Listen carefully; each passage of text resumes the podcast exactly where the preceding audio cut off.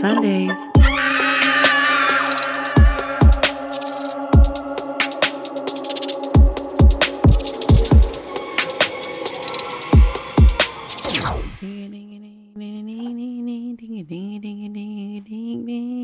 Are you singing? Are you singing a Black Sabbath song? That is White Zombie song. White Zombie? Yeah. How does it go? Ding-a-ding-a-ding. Because there's a Black Sabbath song that does, I guess, the same rhythm. It goes. Something like that. different. This one is ding ding ding ding ding ding ding ding ding ding ding ding ding a ding a ding ding ding ding ding ding ding ding It sounds like the Sabbath song. Maybe I'm not saying it right. Well, that's Supercharger Heaven by White Zombie. It's like the Okay. 1996. Uh, it's from what's the album? I guess it's from Astro Creep 2000. But it's um Astro Creep 2000 came out in 96. yes. They were so ahead of their time. I mean, they totally were White Zombie, but um, it's in my head because it the beginning of the movie it has um it has a a clip of from the movie The Haunting that we're doing today. White oh, White Zombie does? Yeah. Oh, really? Yeah, Oh. and Yeah. if, if you if you heard me quoting Latin earlier too, it's also because it has uh quotes from another movie called. Wait, when were you uh, speaking Latin? I was singing the song because it also has uh it also has um the Latin phrases uh from to the devil a daughter that stars Christopher Lee. Okay. That's White Zombie. Gotcha. The song, not the movie.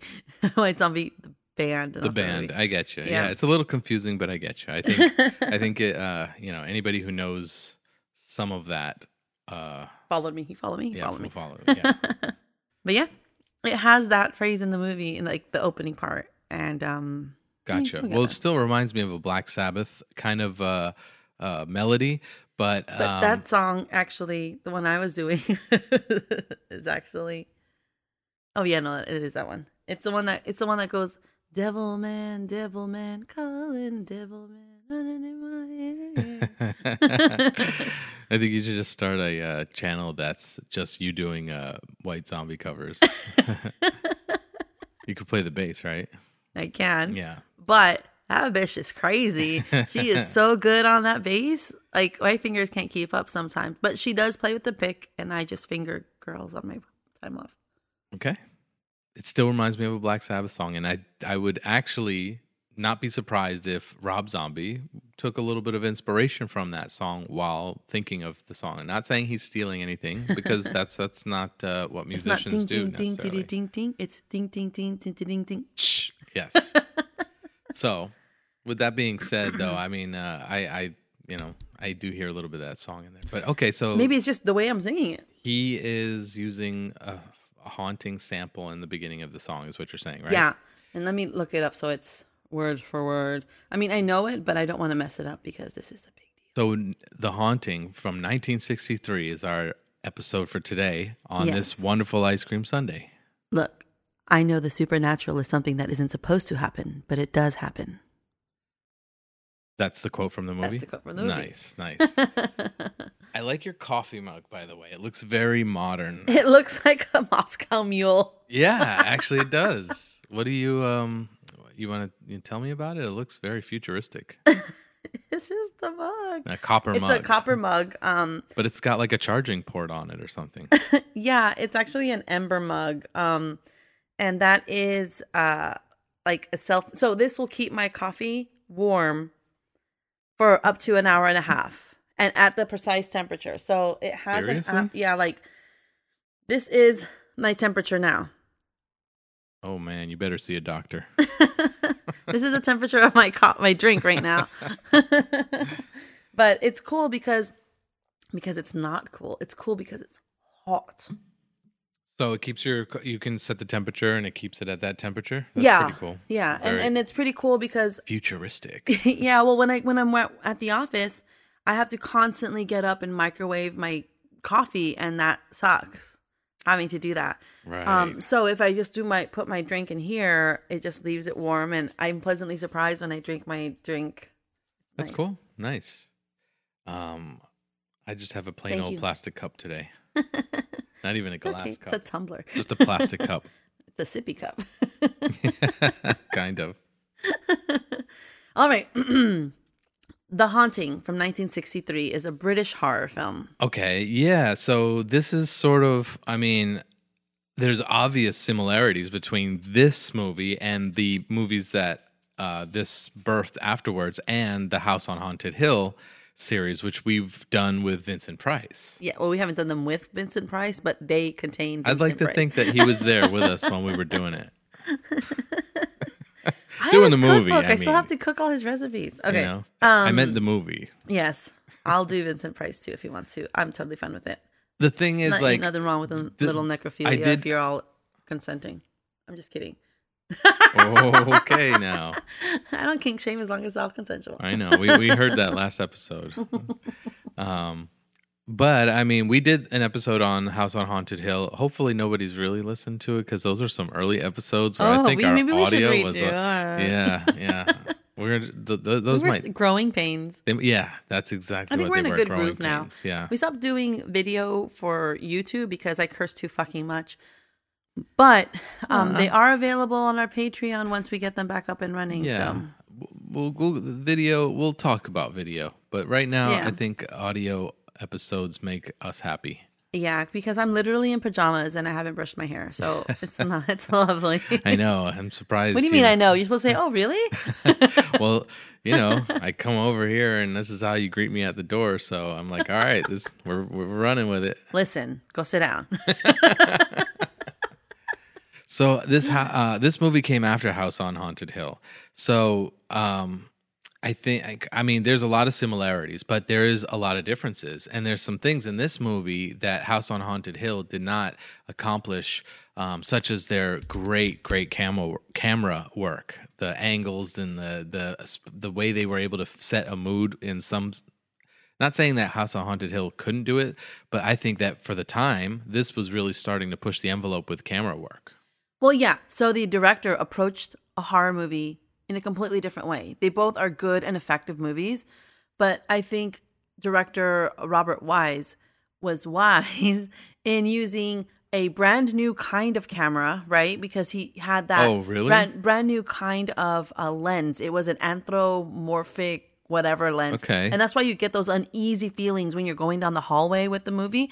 Um, but it was so new that he had to sign a waiver once to get that lens. Okay. Saying I re- I recognize this may get fucked up. Wow. so that I mean that's that makes a whole lot of sense Mm-hmm. because there was something that I felt just through watching it. Forget like if I would have watched it on mute, I would have felt the same feeling just by visually yeah, seeing the way the camera moved. Yeah. And that makes a lot of sense that they were using some newer uh, lens or technology, you know, that hadn't been done before. So that's great. Um, but you said this was a British horror film? Yeah, so it's an MGM film, but when Robert Wise, the director, went to MGM, they only gave him a $1 million budget. He's like, I need more money. So he went to MGM In 63, that's still a lot of money, isn't it? So he, yeah, so he went, it now is well, no, it's not. But then he went to MGM UK, and that's when they granted him an extra like $500,000. And he's like, okay, bet. oh, okay. And so that's why it's a British movie. British. It's, the, this movie is set in New England, though. Fucking New England. I'm telling you, kid. So do you recognize the name Robert Weiss anywhere? No, but there's a guy named Rob Weiss who does, uh, who was a, uh, a writer on Entourage, but um, Definitely not him. not him. No, definitely not him. But but he, uh, in his own right, did a great job. Well, Robert Wise directed. Well, so interestingly enough, Robert Wise was raised Pennsylvania Dutch, Okay, like Amish. okay, churning that butter. He also churned out The Sound of Music, West Side Whoa, Story, this guy did Andromeda the- Strain, and several B-rated movies. This guy did the Sound of Music. Yes. That's all I need to know. okay. I mean, the title card, the opening, I thought was even already because even that, I was like, "Whoa, how did they do that back Uh-huh. then?" You know, I know how we do it now. Video editing has gone so you know, You can do anything, yeah, really. templates, digital stuff. It's it's easy. Um, if but back then, you know, how did they figure out how to do that? And the title card was very cool. I really like that. Um, and then I don't know. I like. I know you like to get into where the movie starts. So, uh, do you want to take it from here? No. okay. uh, well, so the movie was based on a novel, The Haunting of Hill House, written by Shirley Jackson. Right, which is now more probably commonly known because they did a whole Netflix thingy on it. Yeah, and then they also did the awful, awful remake in 19 what 98, 99 with I've never Catherine seen. Zeta-Jones. No, I don't. I don't. I've never seen it, so the I don't Taken guy, Liam fucking Neeson. Oh, Did, was it awful? Did you see it? It was good at the time for me because I hadn't seen the original. The original is so much more effective. But here's what I want to. I'm glad you brought that up because while bring talking about House on Haunted Hill and the episode that we did on House on Haunted Hill, we were actually realizing that the House on Haunted Hill remake and the Haunting remake were basically released at the same time. It was almost like the studios were competing. And it's the same thing going back to now where they didn't come out at the same time, but obviously House on Haunted Hill came first. Now the haunting comes out a few years later and it's like, hey, you know, we're, you know, I don't know. It's just very mm. funny how like, oh, That's pretty cool. You know, they they must have thought thought about that. Like, oh shit, this studio's doing House on Haunted Hill. Let's do the haunting. I don't know if it's that. I mean, it might be some of that, like a little, you know, espionage, but I think that they all look at the same analytics or the same data set and then they analyze it and then they follow the same trends. Okay, that's why Siri. that's why they people follow consumer what? I said, okay, Siri. My Siri is is an Indian man. Okay? So He must have nice hair. bet you he does. What's his name again? Mohinder. Mohinder Suresh. nice. Well, Wait, so that's the haunting by uh, um, haunting of Hill House by Shirley Jackson. That novel. Now the screenplay was written by Nelson Gidding, and he wrote the screenplay. God, why is that hard for me today?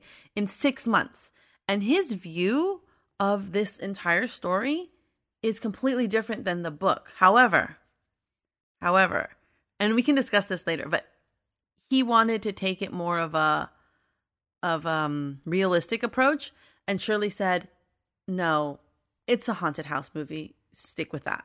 okay. Right. So, Question, real quick. The Sure. Shirley person who wrote the, she wrote a screenplay or a book. It was a book. novel. Novel. Yeah. Now, what time period is this? Is um she- just before. So, uh, so it's not like a Mary Shelley's no, Frankenstein. no, no, no. a it wasn't like from- dec like Yeah, it wasn't a century before or Okay. anything. But um she was actually she actually had input. Okay. Like they asked her if they can change the name and she says, "Well, we can go with the haunting instead of the haunting of Hill House." Okay. And she signed off on that. Gotcha. Um but also um Oh, I lost my thought. All right, find it. Also, okay. Actually, Robert Wise was reading The Haunting of Hill House when he was finishing up West Side Story and was like, oh, this is scary as shit. So I think I want to read the book now. Okay, I'm still like in awe that this guy's West Side Story, uh, Sound of Music, and uh, and this movie. That's that's pretty. It shows some range there. Yeah. I mean, that's a hell of a range. Um, also, he chose to do it in black and white because he thought that it would add to the movie. It adds, and, and I agree, it adds to the grittiness, it adds to the spook factor, and it adds to the um, the cleverly clever use of the shadows. I was literally thinking about that, and I was going to ask you about that because I remembered. I was like, wait, we had color movies by then, so why is this in black and white? Because you know, at first, I'm thinking it's a movie from the 40s or something like that. Mm-hmm. And I think that's because the color was not in there. Um, but you know, when I when I saw 63, I was like, wait, I think the birds came out in 63 and that was color. Yeah. Oh, Tippi Hedren. Um, so this movie also not just the use of black and white, but if you look at things like the Iron Gate that we'll talk about in a second, the sharp, sharp points, and then just gnarly kind of look of of all of the the background and everything. It's not just the film tricks, but it's also the house, the house in and of itself Mm-hmm. is scary as shit. Yeah, looks a lot more scarier than the uh, House on Haunted Hill House, which Yeah, was which is- very modern. Wasn't it a modern? house? Well, it was a house. It's a house in Los Feliz, I think, right? The yeah, House on Haunted Hill. yeah, and I think it, it has an architectural look to it, but it's not yeah, a it's scary like it's look. like Mayan, right? Yeah, it has like Mayan, right, Mayan yeah. symbols outside. Uh, well, this one was this. This house was designed by Elliot Scott, who went on to also design on the Indiana Jones movies. oh, nice. So this is like an all-star, structurally sound movie. Yeah, And that is why when the movie came out, there were, it was definitely called an effective movie. Albeit they did point out plot holes and that it kind of took a while to get good. I do have to say that that you know again this one is a almost what two over two hour long movie or something like that, Yeah. and I feel that there's a lot of the the main one of the main characters talking to themselves you know the narrative but Right. it's almost like too much where it's like wait a minute we're in another sequence where she's like talking to herself while we're just watching things happen Right. So I think that might be, and I haven't read the novel yet, but it might just be because the novel has all this internal monologue or dialogue. Um, and she, the actress, has to convey, yeah, she, the actress, has to convey that she is thinking these things because really the majority of her dialogue is internal. And Yeah. the reality is, what we tell ourselves uh, or the internal dialogue we have with ourselves is not what we share with other people. So it's a lot more telling and genuine. That's true, yeah. Um, but I just saying, as, for the length of it, it, it was a lot where it was like, oh, okay, well, she's talking to herself again. It sort of like just disconnected me. But I also, and let me just preface this that in certain times in my life, I've been sort of kind of hermited, and I've I don't know mm. as I, just whatever. Without going into details, I haven't been surrounded by lots of people at, at certain times in my life, and I internally somewhat i guess talk to myself but i i i mean not somewhat. I probably only internally talk to myself. However i never really talk to myself out loud and so when i do see that in movies or tv shows where a character comes in and they're like oh my god what would i do here and they're saying it out loud I always look at those scenes and I'm like, I would never talk out loud to myself in a situation like that. I would think what I'm going to do, but I would never say it out loud. I'm I'm the opposite. Yeah, you would say it out loud. I would like uh-huh. so at, at work as an example, I mostly work with my door closed or mostly closed because I'll talk to myself. And Friday, I worked from home as an example, and I was particularly pissed off at somebody at work. So I was sitting here cursing and fucking doing like saying, "Oh, what the fuck? Just fucking do it!" Right? Yeah. to the point where my daughter came into my office and was like, Do you need to take a break? That's good. So- um, I'm the opposite. I don't know. Well, I, I, so what I'm saying is like in real life, yes, I've talked to myself as much as this lady has to the point. So what you're saying is you related to Eleanor. yeah, but in the movie form of it, I was like, God damn, this is kind of Well, getting yeah, a little boring. and I was almost self internalizing like what I've done and what I, you know, I was like, oh, well, no wonder fucking people thought I was weird because I was so, so in my head half the time. Um, there was a time where I didn't speak any words except for probably to my dogs for like, and even that they were very well trained, so I didn't need to like vocally tell them what needed to be done uh-huh. half the time. And I think I went at least a day or two where I was like, I don't think I've used my vocal cords. and it has actually hurt. It was almost like a muscle that you haven't used, and it was Yeah. like strained when I had a my first conversation with somebody. I think I'm gonna try that. I think I'm gonna do a day of not talking. I don't recommend it. Soul. I don't recommend it. The the reason I was in that position in life was not a good one. So, you know, those are those uh you got peaks and valleys. That Mhm, that was definitely a valley, but it was a dark valley and it was like Death Valley. yeah, Death Valley. You don't really want to be there, you know? Well, I hear you.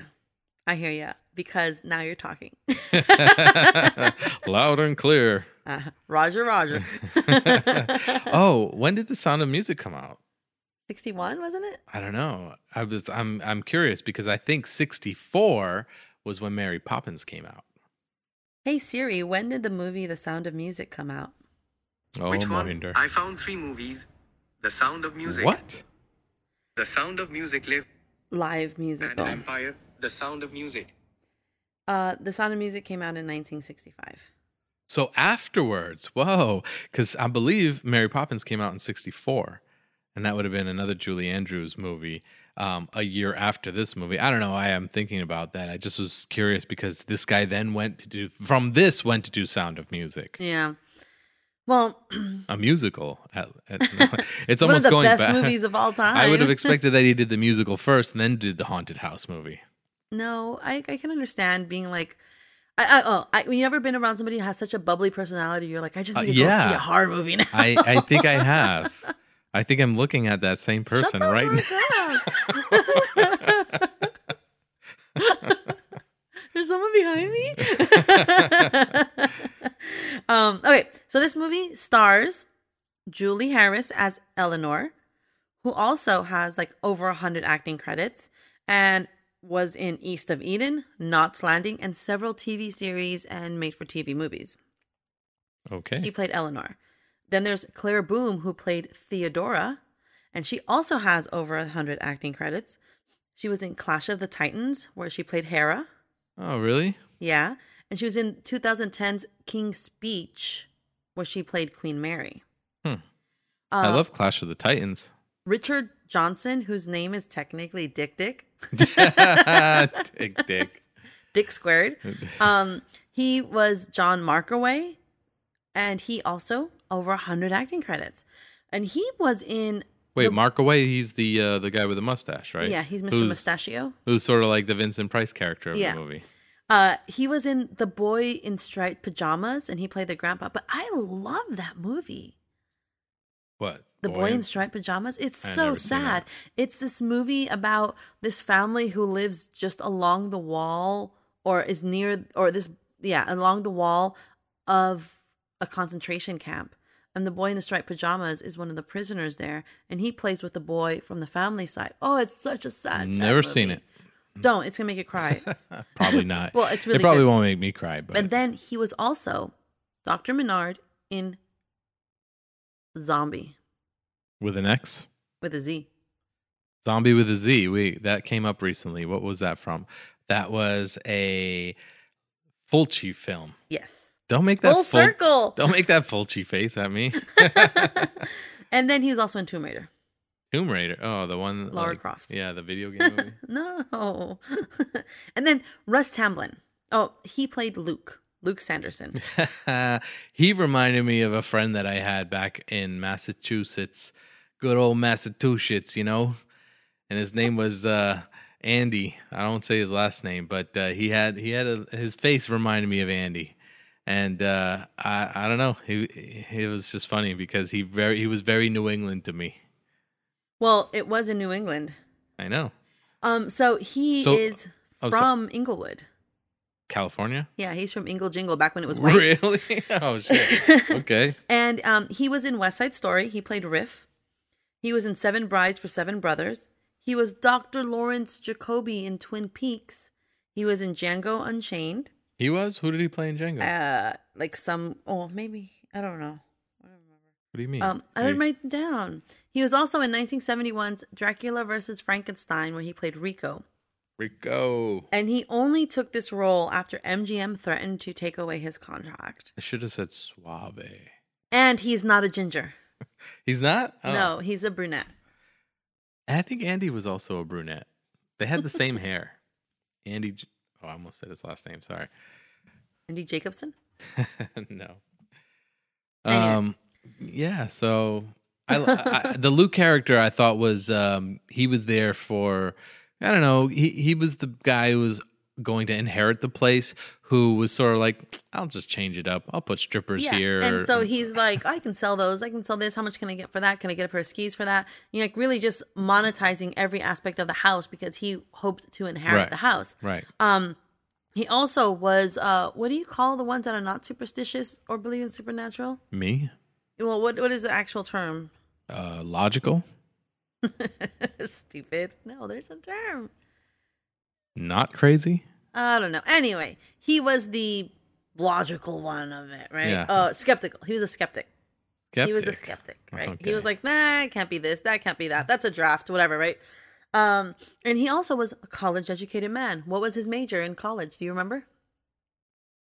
FBI, FBI was his major in college. female body investigator. No, no, no. Well-.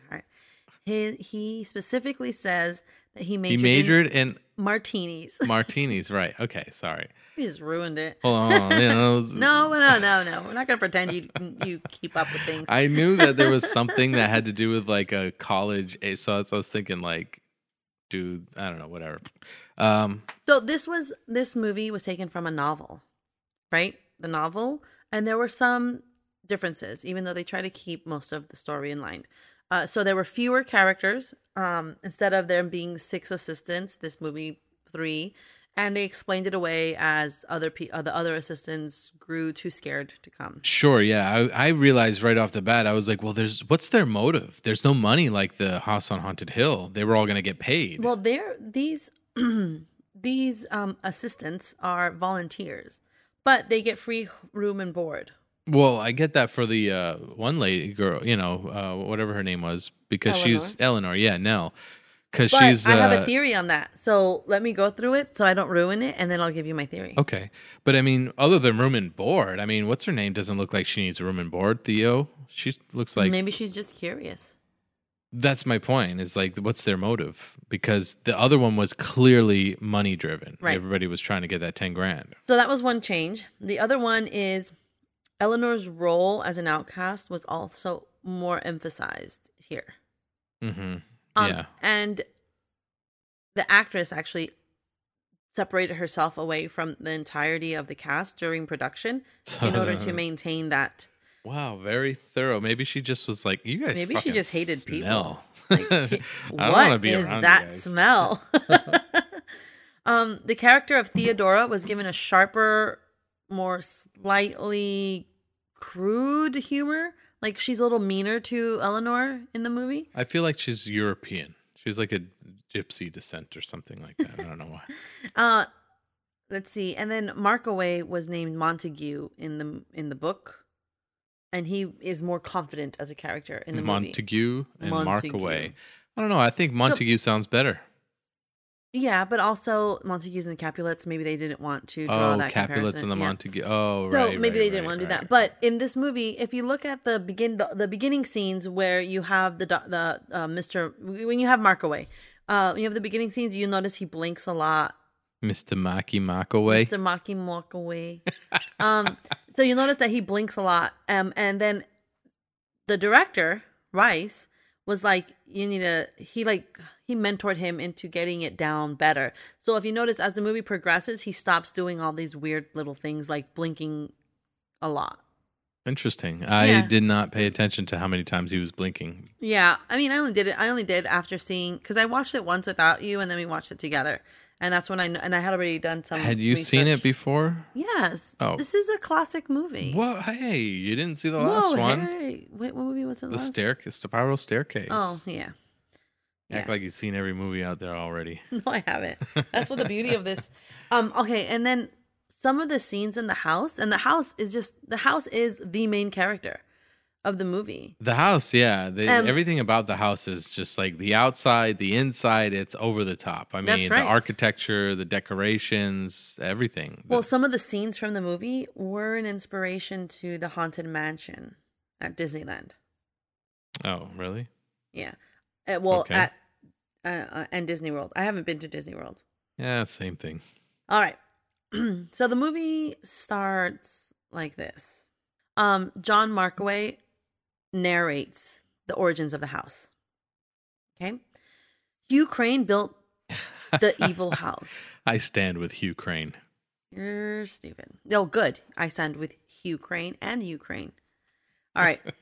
Dad jokes aside, uh, Hugh Crane built the evil house. It was born bad.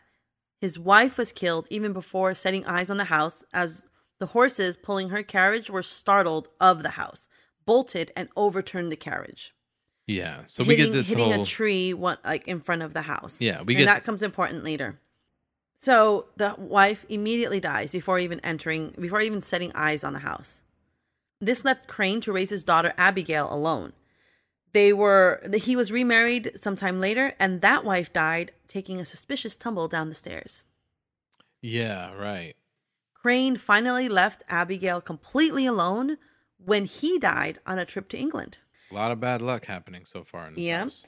Abigail grew up in that house, still sleeping in the same nursery. As she grew old, she became bedridden and took on a companion nurse from the nearby village.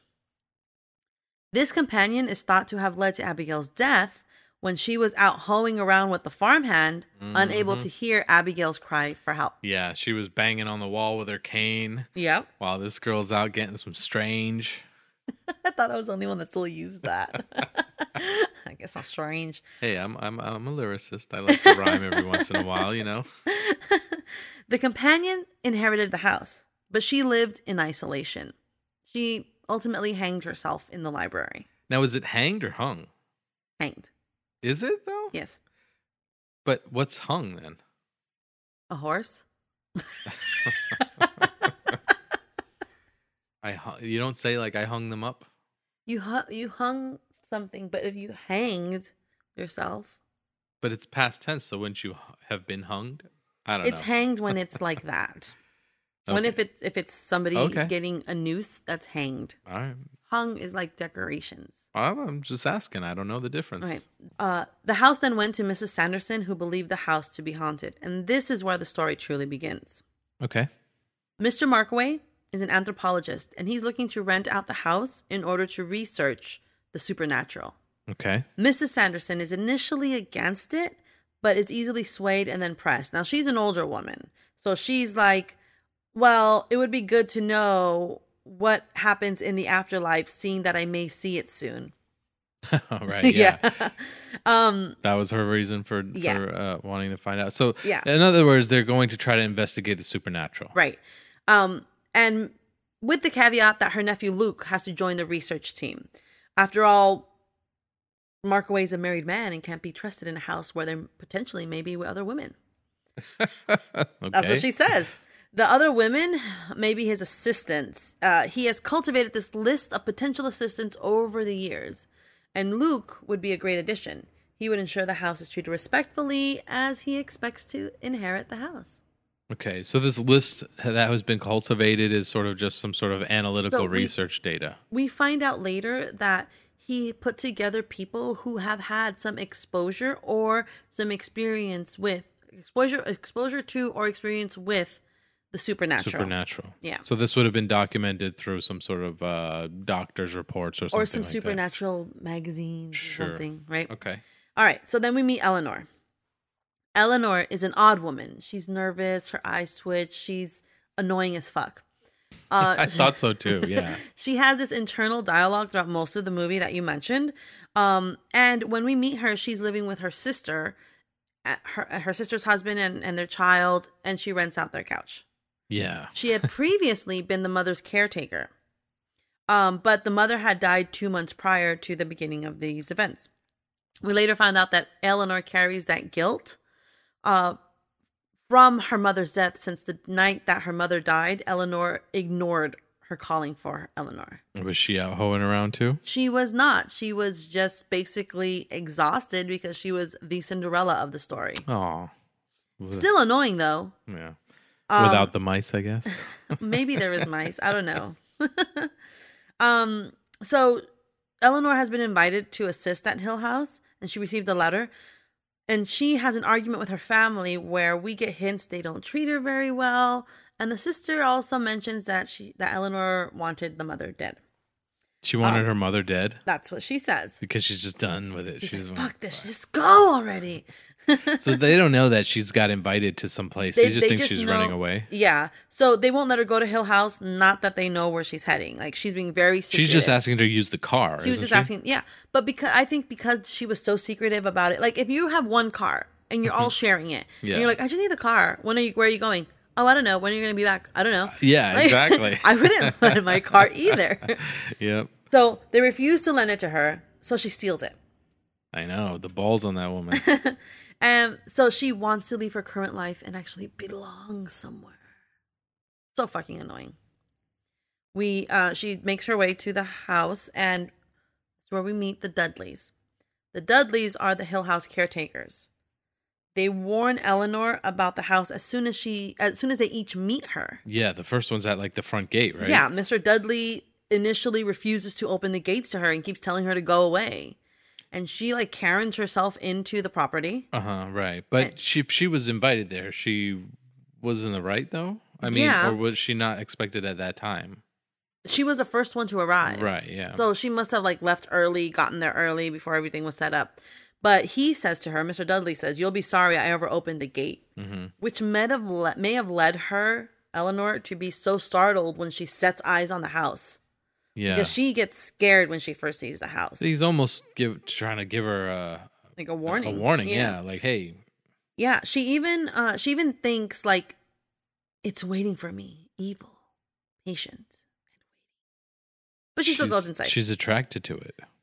We're all attracted to a little wild every now and again. Wild, evil. Those are two different words. One would argue that One could argue leads that- to the other. Evil can be wild, but is wild always evil?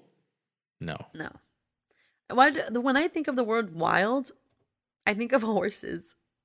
Horses? When you think of the word wild, what do you think of? Yeah, I mean, wild. Right now, the word wild to me, I don't know. Um, it's it has horses connected to it. And I think that's just because you said horses. Um, Sorry. But yeah, I don't know. Wild, wild stallions. That's what it makes me think of. well, horses then. All right. No, but wild as in like Bill and Ted's Oh. Excellent Adventure. wild stallions. Theodore. What is it? Theodore. yeah, Theo, Theodore, Ted Theodore- Theodore Ted Logan. Theodore Logan. and uh, Bill S. Preston Esquire. That's right. we are wild stallions. That's what it makes me think of. All right. Um where was I even? Okay. Then um then she's let in and she meets Mrs. Dudley who's just as vocal. She repeatedly comments that quote no one lives nearer than town. No one will come nearer than that. No one will come in the night. She's rehearsed In the dark. She's rehearsed. the Yeah, well, she speech. says the same exact speech to Theo when Theo arrives. Yeah, I thought it was funny that uh, Nell decides to finish her sentence. Yeah, Nell's annoying as shit. was like, "Yeah, let me just tell you where um, where we're at with it. You know, Yeah, you're she- gonna repeat this shit over and over again." Yeah, Nell looks like an young old woman. Mm-hmm. Seriously, she does. Like she behaves like a child, but she looks and it might just be because she's supposed to be frumpy, but she looks like an older lady. Yeah, I I was a little bit like, wait, is she young or old? I wasn't sure. She's old. and then speaking of which, we also uh, just to touch on it real quick, the opening scene when you were talking about the lady who was bedridden, they did a really cool like transformation Mhm. scene. That was cool. Yep. From from from 10-year-old child to elderly woman. Yeah, Like yeah. that was a really good transition. But the same thing is happening with with Nell and Theo over here too. Because Theo, I'm like, okay, I know where she's at, but Nell, I'm like, I don't know. Are you young or are you old? What's happening here? She's old. I just said so. Yold. she's yold. Um, so then once Eleanor's alone again, uh, she's nervous again and she's easily frightened, like everything. And she says, or she thinks, I'm like a small creature swallowed whole by a monster, and the monster feels my tiny movements inside. Mm, very poetic. Very crazy. so then her, her um not her roommate but in the adjacent room they have like an adjacent like a Yeah, like a hotel that Like- shares a doorway. Yeah. Uh, so her name is Theodora. When she arrives in the house, um, is less afraid. Theo is different, and not just because she's a lesbian, but because she appears to be psychic. Yeah, I was wondering. I was going to ask you that because I know you're uh, you have a pretty good judge. I'm both character. a psychic and a lesbian. Yes. Yeah. But what was her deal though? What's Theo's deal? Theo is there on the surface. Theo is there because it's interesting. She she's likes she's into the paranormal. She's just more intrigued and just she's wants to see. intrigued and is there for that yeah because she looks like she's well dressed she looks like she comes from money she looks like she's got she's cultured you know she's traveled Mm-hmm. uh we learn later that she may have just split up with her girlfriend or partner or whatever uh, but she references having her her apartment with her partner, and she says we, and she also mentions uh, that they go antiquing, which is the gayest thing. go, And- to go antiquing. I loved going to the Rose Bowl flea market. I love going to the Fairfax really flea market. There's even the airport one um, in Santa Monica. Like I used to do that shit all the time. okay. It's something we gays like to do. All right. Antiquing. So we think she's kind of psychic because she guesses that Eleanor's nickname is Nell, and she knows that Eleanor has purchased new clothing specifically for this trip. She goes, Go put on one of your new outfits, something that'll make you stand out in this house. You don't want to blend into this house. They mentioned that she had like uh she was really good at cards too, right? Well, she was a not gin expert. cards. No, no, that was Luke. When Mrs. Sanderson said Luke has to go with you when he, she rented the house out to Markaway, she said to Markaway, "Don't let him play you at gin. He's really good at gin." Oh, it was Luke that was Yeah. gin. Okay, sorry. Theo, she is the card thing was Theo came up in the supernatural world because there was this study that was done and she guessed 19 out of the 20 cards Right. that were not within sight. Right, right, right. So, in other words, later on, maybe she's So she's be- psychic. she's So when able she's- to use her psychic powers. Yeah, so when she's Luke. beating Luke at gin, he accuses her of cheating, and she's like, "Don't be a welcher, give me my money." Ah, yes, yes, yes. Thank you. I was thinking about that. I just got a little bit confused on who was the gin expert. I thought that she was the gin expert because of her psychic ability, but I I, think that's now. illegal. You can't do that in Vegas, can you? um, so they go. The women decide to explore the house, and they get lost. And Theo starts teasing Nell. It wants you, Nell. The house wants you Mm-hmm. because they're terrified. but also, I think Theo might be a plant, and I'll get to my theory in a little bit. you think she was planted? Yeah, like in a garden. Like a garden gnome. Um then Markaway appears and scares him. And when Theo says she thought he was being ghostly or ghoulish, Markaway shares the f- following as if they were facts. One, ghoulish is a feeling of horror which is often accompanied by intense cold. Why is he putting out there that you have to be cold? Anyway, that goes along with my theory. And ghosts are, however, a real thing. So there's that. But we find out from something that he says later on is ghosts cannot physically hurt you. And yeah. that is accurate. What can hurt you is your reaction to your own terror. And that's in real life. That I feel like it with you know all of the supernatural ghost stories that have sort of been either told or documented or or unsolved mystery type of events or whatever. It's never something like physically harming, you know, in like this you know, when we watch a like a scary ghost story and somebody is getting killed by a ghost or whatever, it's never that. Like it's like, oh, I left the drill plugged in and there was a bunch of holes drilled in my wall when I came back. So the ghost must have done it's all like stupid like It's a handyman ghost. Yeah. He's You me, know. need this shelf put up. or it's like oh the all of, all of the cupboards were open and everything you know but it's Is not that like where the story of the the shoemaker and the elves comes from? I don't know maybe but I, I they do say that specifically oh yeah well ghosts don't really hurt you they a just poltergeist would, right? Like the movie Poltergeist. but and we find that, out like, that we find out that Eleanor was pol- selected because when she was young, she had an experience with a poltergeist, and it's the only Ah, one right. recorded right uh, the, by the police record, like documented by police. yes Um, because when she was a young girl, like ten or something, it it rained rocks over only her house for three days. See now, if some shit like that happened for real, then I feel like it's a bigger like you you'd have scientists and uh, other people like trying to study why were there rocks falling from a cloud like that's beyond physics. I don't believe like, in the Right. story. I, I get it, that's whatever, but if Well- the, people walk around saying shit like that in real life, I feel like that most of the scientists are like, no, no, man, fucking, we we've been studying this shit for a long time. Rocks have not been, yeah, hail maybe. Were you a little bit mistaken and you thought these giant golf balls of ice were rocks because that could be true. Well, there is something that is also mentioned by Markaway in the movie. Uh, later on, he mentions things that are preternatural, natural, preternatural, Pre what? preternatural. It's before they become so it's it's beyond what is normal or in nature. And what it is, it's things that are unable to be explained now, but at some point they become explained and then become accepted as natural. Okay, so the pre is the pre- preface, Mm-hmm. and it's natural with a t at the beginning. Pre t natural, ter natural. hmm Exactly. So ter natural is different from natural, and it's pre ter natural. Yeah.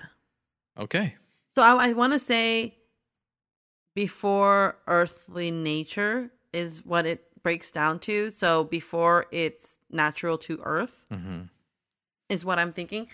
Um, and then the poster natural version is the one that you hang on your wall.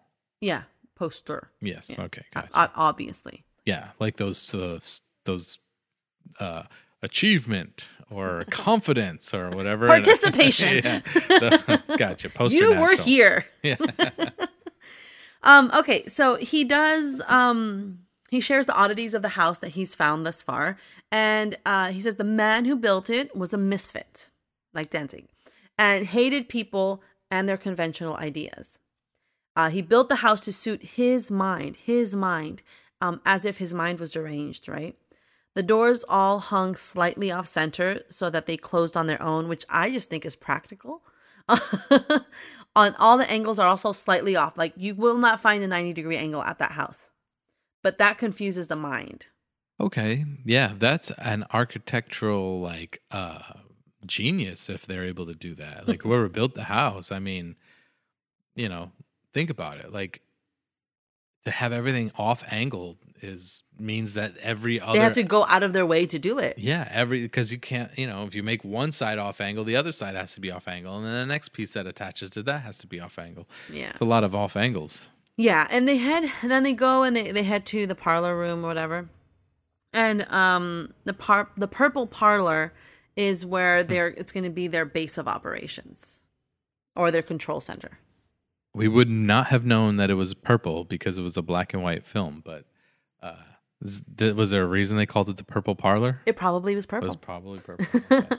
But why are they there? Right? Why are they there? Uh, Markham has been intrigued by the supernatural or the possibility of it. Markham, Markham, that's his first name? John, John Markham. John Markham. Wait, who's Mark away? Oh, I'm sorry, Markaway.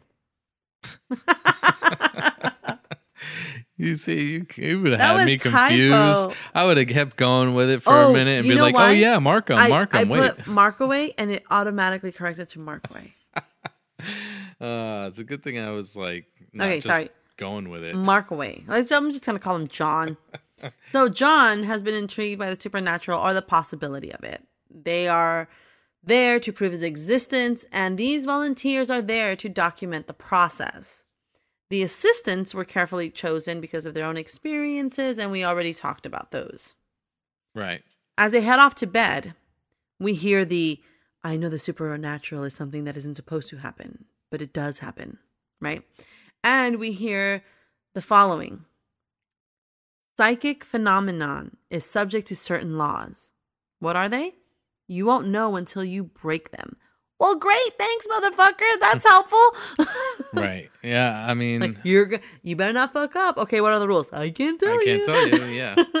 that sounds like some Squid Game shit. Oh yeah, yeah. We should talk about Squid Game. Um. Okay. Night one. Nell mentions drowning seems so ugly yet so comfortable, much like being alone. She is She's The- in- dark. she, she is the first emo of record, right? Um. Okay. So that night, the scary parts, pounding, pounding on the walls. Nell thinks it's her mother. She realizes it's coming from down the hall. hmm And Theo is calling for her, also scared. So she runs into Theo's room. The noises continue, the pounding, and then there's like, like sniffling, like a dog's outside sniffing Was their, there? their yeah, Oh, like okay. like like sniffling, like sniffling, like a sniffing dog outside the door. But when they looked under the door, there was no Nothing shadow. there. Yeah. And then um, and then laughter. Right. Yeah. And then John and Luke had been outside chasing what they thought was a dog, but they were unable to find it. So they decide to start taking precautions because obviously the house wants to keep them.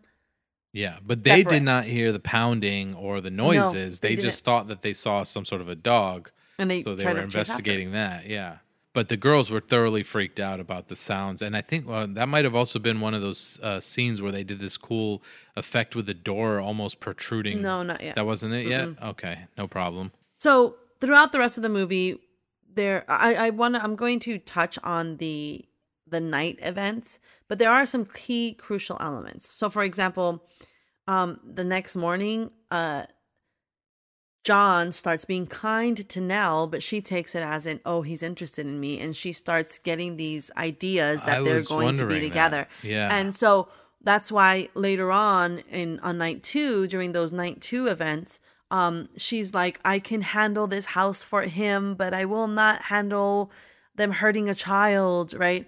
Um, because she is putting in her head like there is something happening here. I'm here for him. This is what's supposed to be happening to him. She has this great sense of entitlement. But you know, you don't like think that he was leading her on. I don't would- no, because I think he was just being kind. Right, yeah. Much like much like when women like I've I've shared this before. It's like when a girl is nice to a guy, they think that they're the girls are hitting on them or Mm-hmm. Right. they're interested, and really you're just being polite. Right. Right. So that's how I found myself in a relationship once. um. So so that's when that begins. Um. But we do also get insight into John a little bit more. Like he chose archaeology because it's one step from the study of dead souls. Hmm. So John is also the first, also like death goth. yeah, sure. And he's got a wife, and, And he does have a wife. His yeah. wife doesn't really but seem nobody mentions her because she hasn't come into the story yet. Right. But uh, throughout the movie, throughout the movie, um, the relationship between Nell and Theo gets tested over and over again because Theo is kind of a bitch. Um, she's she's not mean, but she's direct. I kind of relate to Theo like a lot. I relate to Theo a lot. Like I'm not I'm not bitch. I'm I'm direct. Um, but at one point, um, you know, Eleanor is accepting of her until Theo starts teasing her about Nell flirting with John. And that's when it's so like second grade shit. yeah, and then and then that's when she calls Theo nature's mistake because Theo is obviously gay. I yeah, I really was like, oh well, I think they're telling me that she's gay Yeah. or no, lesbian totally. or whatever. And she played it so well as an actress. She played it so well because there was she, she didn't say I love pussy. She didn't say that out loud, but she did like certain looks and sort of subtle movements or gestures that make you feel, "Oh, gotcha. right. I'm I'm picking up what you're putting down." You know? Yeah, that must have been a hard time, you know, for women who were trying to come out. Yeah. So at one point during the movie, when they talk about fears, um, Theo mentions that she's scared to um, what is it? She she's scared to think about what she actually wants. Because I think you either had to risk being out in the open or suppress. Yeah, yeah. It's um there was so much judgment and Yeah. people who wanted to avoid other people's judgment or opinions, you know, because they didn't want to stand, you know, for those things. So it was easy to just be like, nope, that's not what I'm going to be a part of and I'm just going to cut you off. Right. Physically or or yeah, one uh, or the other. There's it's it's violent, whether it's emotionally violent or it's uh, physically violent. Yeah. Do you remember those statues that were in the like garden of the movie? They were like pretty cool. Yes. But let's not forget something really quick that happened before they find the statues. Okay. Um, it's something wrote on the wall in chalk that Oh, said, "Help. Eleanor, Yeah. come home." now what was that? Or That did it say, "Help, Eleanor, come home"? Or did it say, "Help, Eleanor, come"? right? home? Where was the comma?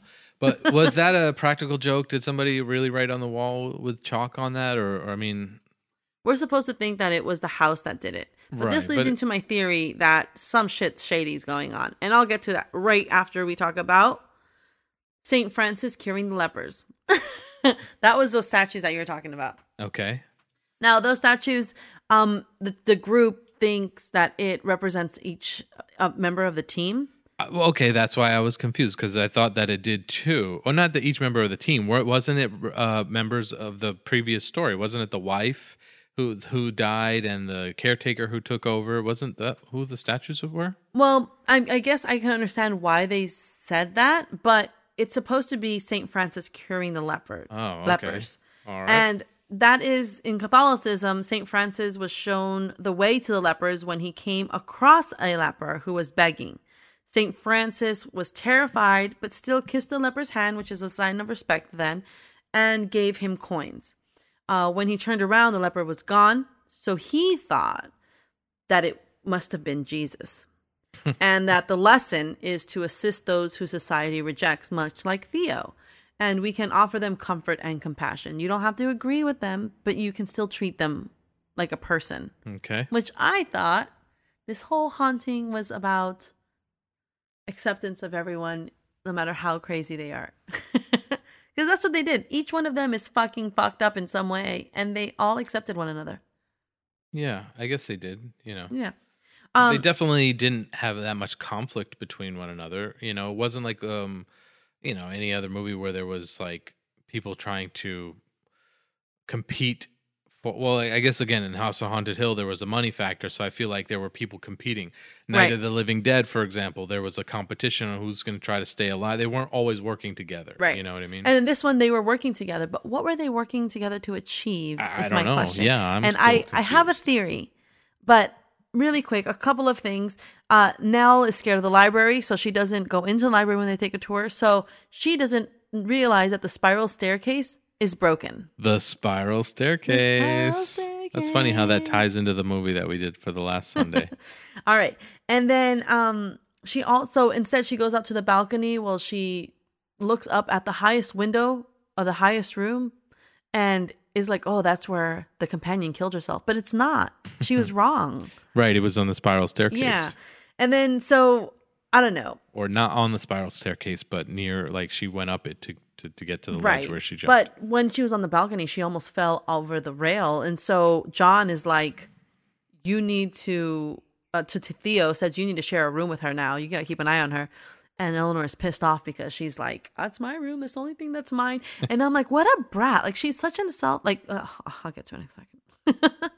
um, so anyway, uh, also they find that cold spot in front of the locked nursery where Abigail lived and died.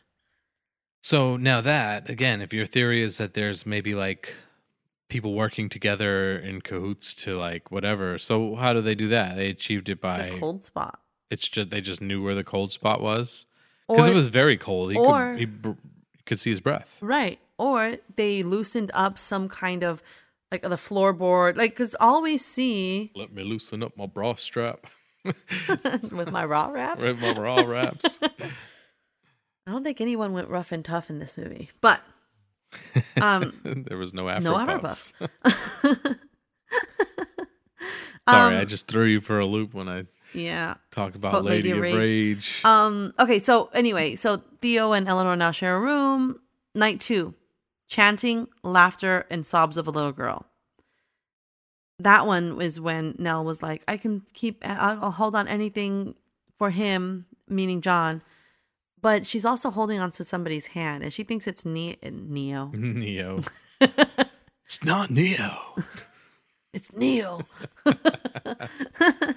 Oh, anyway, uh, so that was that was another supernatural instance. Um, and then they do things like they find this book called Memories for Abigail Esther Crane, a legacy of her education and enlightenment from her devoted father, Hugh Desmond Lester Crane. Hill House, October 21st, 1873. They find that book on October 20th, 90 years later. And that's when Eleanor is kind of freaking out about all the images and how dare you crane such horrible images for your daughter and Theo starts making fun of her and then Neo shows up and dodges bullets. it's not Neo. It's Theo. Get it right.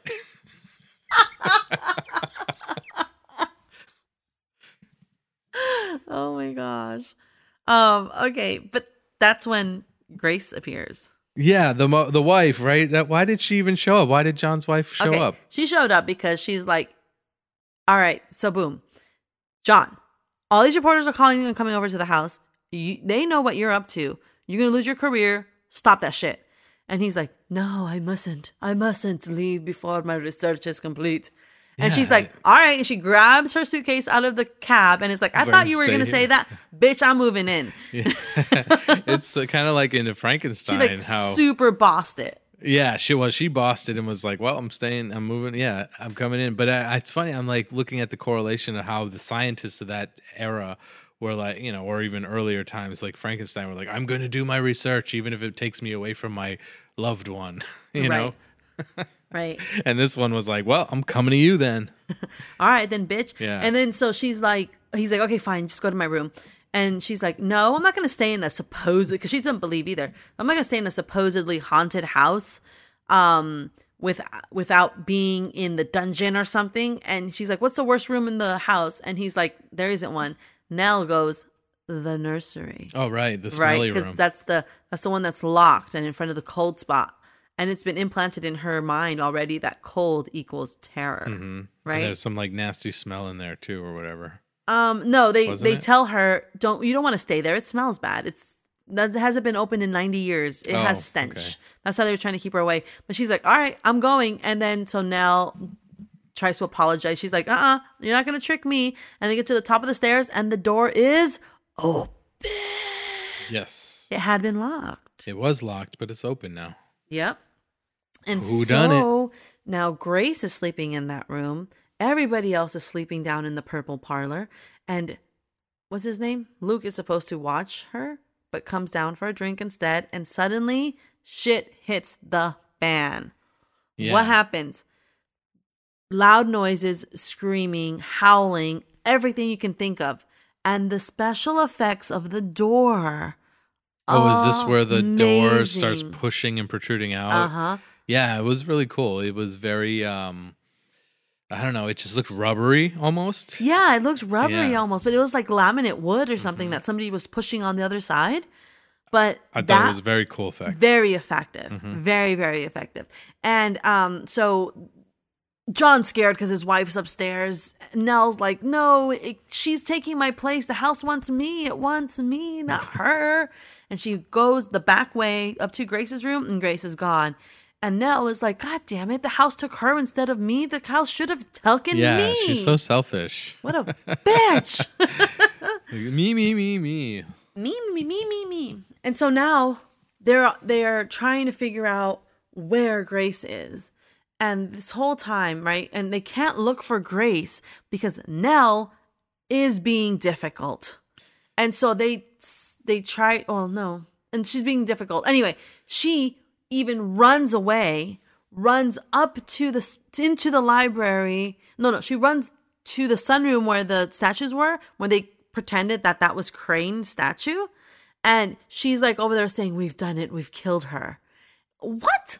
What the fuck? Yeah, I don't know. She was a little so she was she was like point. nutsoing, you know, like trying to make something out of nothing. Yeah. And then she goes up the spiral staircase, almost killing herself. And John, who chases after her to try to keep her safe, gets to the top and decides, okay, I'll come down. Sees Grace open a trap door exactly up there Yep. and gets terror scared Yep. right? And Grace disappears again. So when all of that, everybody calms down, Eleanor is packed up and they're going to send her away. They bring her car around and whatever. They're like, we'll find Grace, get your ass home. She's like, and that's when she comes clean about not having an apartment, not having anywhere to go to. She has to stay. The house is hers, it belongs to her. It's not fair that Grace took my place. I should be the one lost in the house. Yeah, yeah. Um, now you had me write something down while we were watching the movie, and I don't know if this is just skipping a little bit ahead, but uh, you had me write down, "We who walk here walk alone." Yeah. We who walk here walk alone. And I think that was a phrase that Eleanor said um, because she's already becoming one with the house. Yeah. Okay. Yeah. But I don't remember why I asked you to write it down. anyway, I have this I have this like weed patch on my hip because my hip's been hurting. Yeah, like a CBD patch. Like a CBD patch. Uh-huh. Is it CBD patch or is it I don't remember. no, it's s I believe it was All right. CBD. Yeah. So it like I if I had itchy right now. I was gonna scratch it, and I just scared myself because I'm like, "What's my skin? What's going on?" You're turning into a leper. a leopard. no, a leper. I know.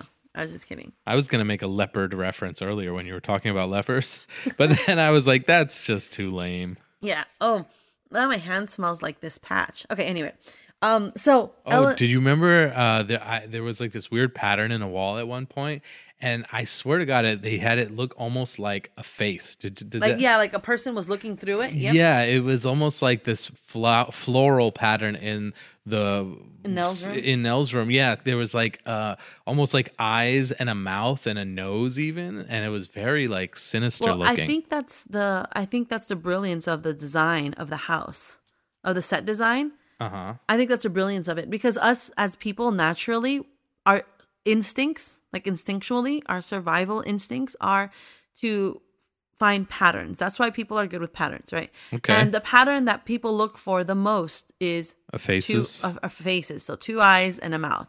So that could just be flowers, but our minds will automatically make it a face. yeah, And I think that's the brilliance of the set design. It totally looked like a face to me. Yeah, no, absolutely. and uh, I thought that was that was a very uh, you know good way of bringing some terror to the screen without even showing anything. No blood. yeah. No guts, so we no don't see blood, we don't see guts, we don't see ghosts, we don't see shadows. Like, well, we do see shadows. We don't see like be, like a shadow walking behind the scene or anything. All of this is in our minds because it's in her mind, right? Mhm. Right. Okay, so uh, Eleanor is getting put in the car, and she says, "Um, it says Mrs. What's her name? Marco. Mrs. Markway Mrs. can't satisfy it like I can. She has my place, and it isn't fair." Yeah, this is a lot of whining and complaining for me. So I was starting to check out at this point in the Mm-hmm. film. Uh, still enjoying it, but sort of like, all right, I'm She done was with complaining a lot, but so she gets to the car, and she, uh, you know, and Luke is gonna drive her home or whatever, or drive with her home. But when Luke steps out of the car to grab a key for the gate, Eleanor takes the car and starts leaving. she takes And- off. And it's like this is when her mind just completely goes. Um she's like she's leaving and she's like, But the house wants me to stay. And in her mind, the house wants me to stay. And suddenly she loses control of the wheel a little bit. hmm And then she says, Hill House doesn't want me to leave. And and suddenly she thinks that the car losing control is Hill House trying to get her to go back to the house. Um, and she loses control of the car, sees Grace running across the the front of the car, and Eleanor slams into a tree. And that same tree that the first Mrs. Crain crashed into and died. Eleanor's dead. Everybody's sad. That's the same tree. That's the same tree. Oh, okay. Right. Everybody's everybody's sad, um, but accepting. This is what she wanted, is what Theo says. This is what she wanted.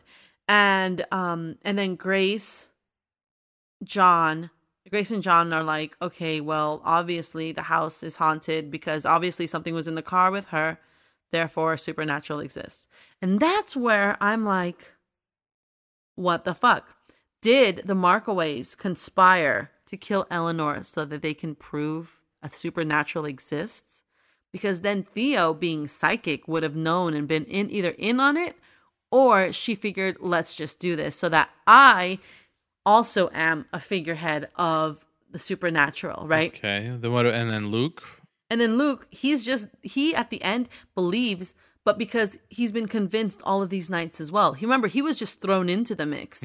He wasn't part of the original group. Mm-hmm. Right, so How do we he- know that Grace and John weren't like, okay, let's grab Theo, she's game, let's do this, right? Yeah. And this whole list of six, sure, whatever, buddy. They needed either they either knew that the house was haunted and they needed a sacrifice in order to keep the hauntings going, Right. or they knew the history of the house and thought this is a great place to set up something that could be thought of as something supernatural in today's so time. they could use Eleanor's um, Eleanor's death, death as, a, as a way to push their narrative. correct. So that was what I was thinking. So I was thinking everything was so convenient. Like they chose her specifically because she thought that the hail may have because she could have. What if she at ten years old called the cops and said, "There's rocks on my house and it's been rocks." you Oh, know? right. Yeah. Yeah, And she was so- 10 then? Yeah. So Oh, what if what if yeah. that happened? Uh-huh. What if they knew the fragility of her mind because she put herself in the important role of her mother's caretaker, and then once her mother died, she was not important anymore Hmm. and she needed to be important. So she was the perfect person to pluck and put into this idea that is 100% controlled. Because how do we know that the doors don't close not because they're hung incorrectly, but because they have an automatic close functionality or something? Ah, well, maybe. like what if they have know. like all you need is a spring? But well, with all the what ifs, what if Eleanor never showed up because her family wouldn't let her leave? Eleanor would have showed up. She would have She would have showed because she's just that psycho. because she needs to feel important. And her having received a letter from somebody she doesn't know, this John Markway, or Markham if you typoed it, and this grand need to assist him and be important in his work. so she came to the Markham Asylum.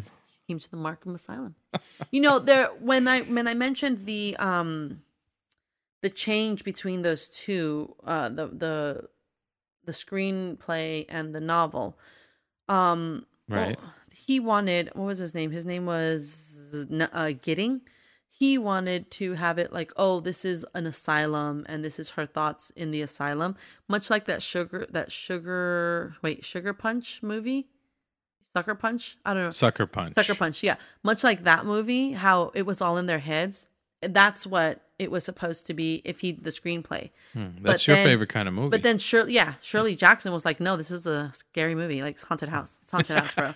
it's not all in their head. There is a fucking but ghost here. I thought, I think, so most of the hauntings and things could have been just in her head, obviously, right?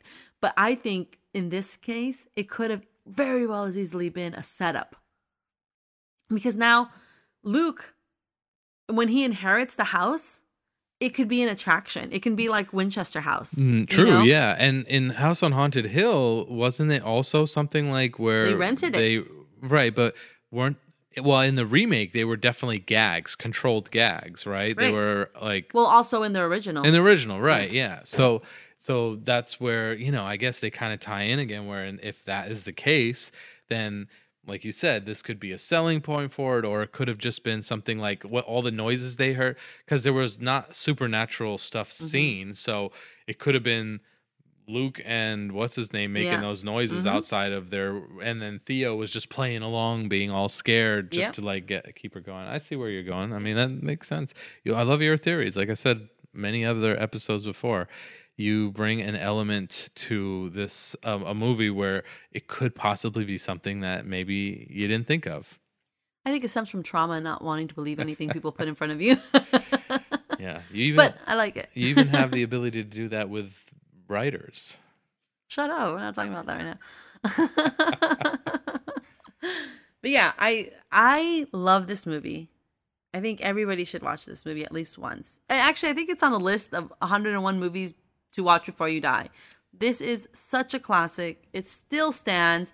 It may not be jump scares, it may not be whatever, but it still has it it's just spooky at its Would core. you be interested in watching, or have you seen anything of the Haunting of Hill House, the Netflix series? I would be interested in watching that. Yeah, hmm I. Um, I wonder how close it is to the novel versus just based off of the movies. Well, I don't know how much of it is based off of the movie because I thought, and this, I could be wrong, but I thought I saw a scene of the haunting on Hill House or uh, some episode of it or whatever where there's like, you know, the um the man in the hat kind of thing. Mhm. You know what I'm talking Mhm. about? People who Mhm. have like uh The same sleep- experience where they see the same man yeah, shadow in yeah, the shadow man with a hat, right? Mhm. And there's a really creepy scene where this guy is like freaking out and he's walking in like I don't know, not not at a house. He's out in like the street somewhere, and it's very modern looking. And he's seeing like this, you know, it's nighttime, and there's this man in a hat, shadow guy, who's like getting closer and closer to him.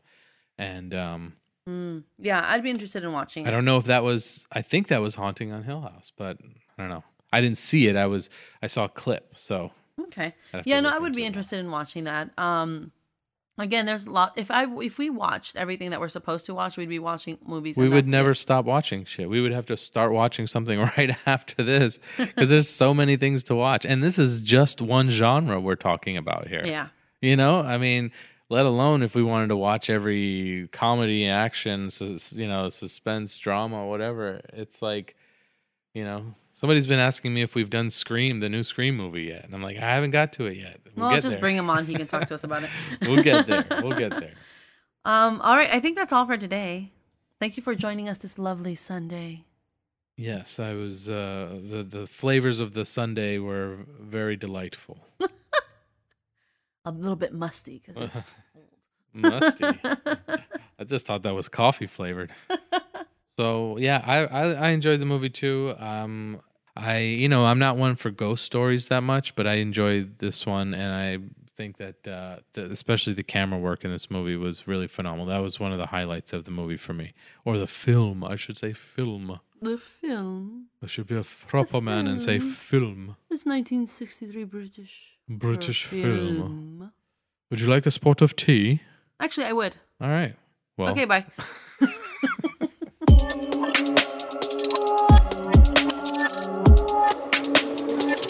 check out what we're doing, visit us at icecreampodcast.com or you can find us on social media at Ice Cream Parlor, the podcast.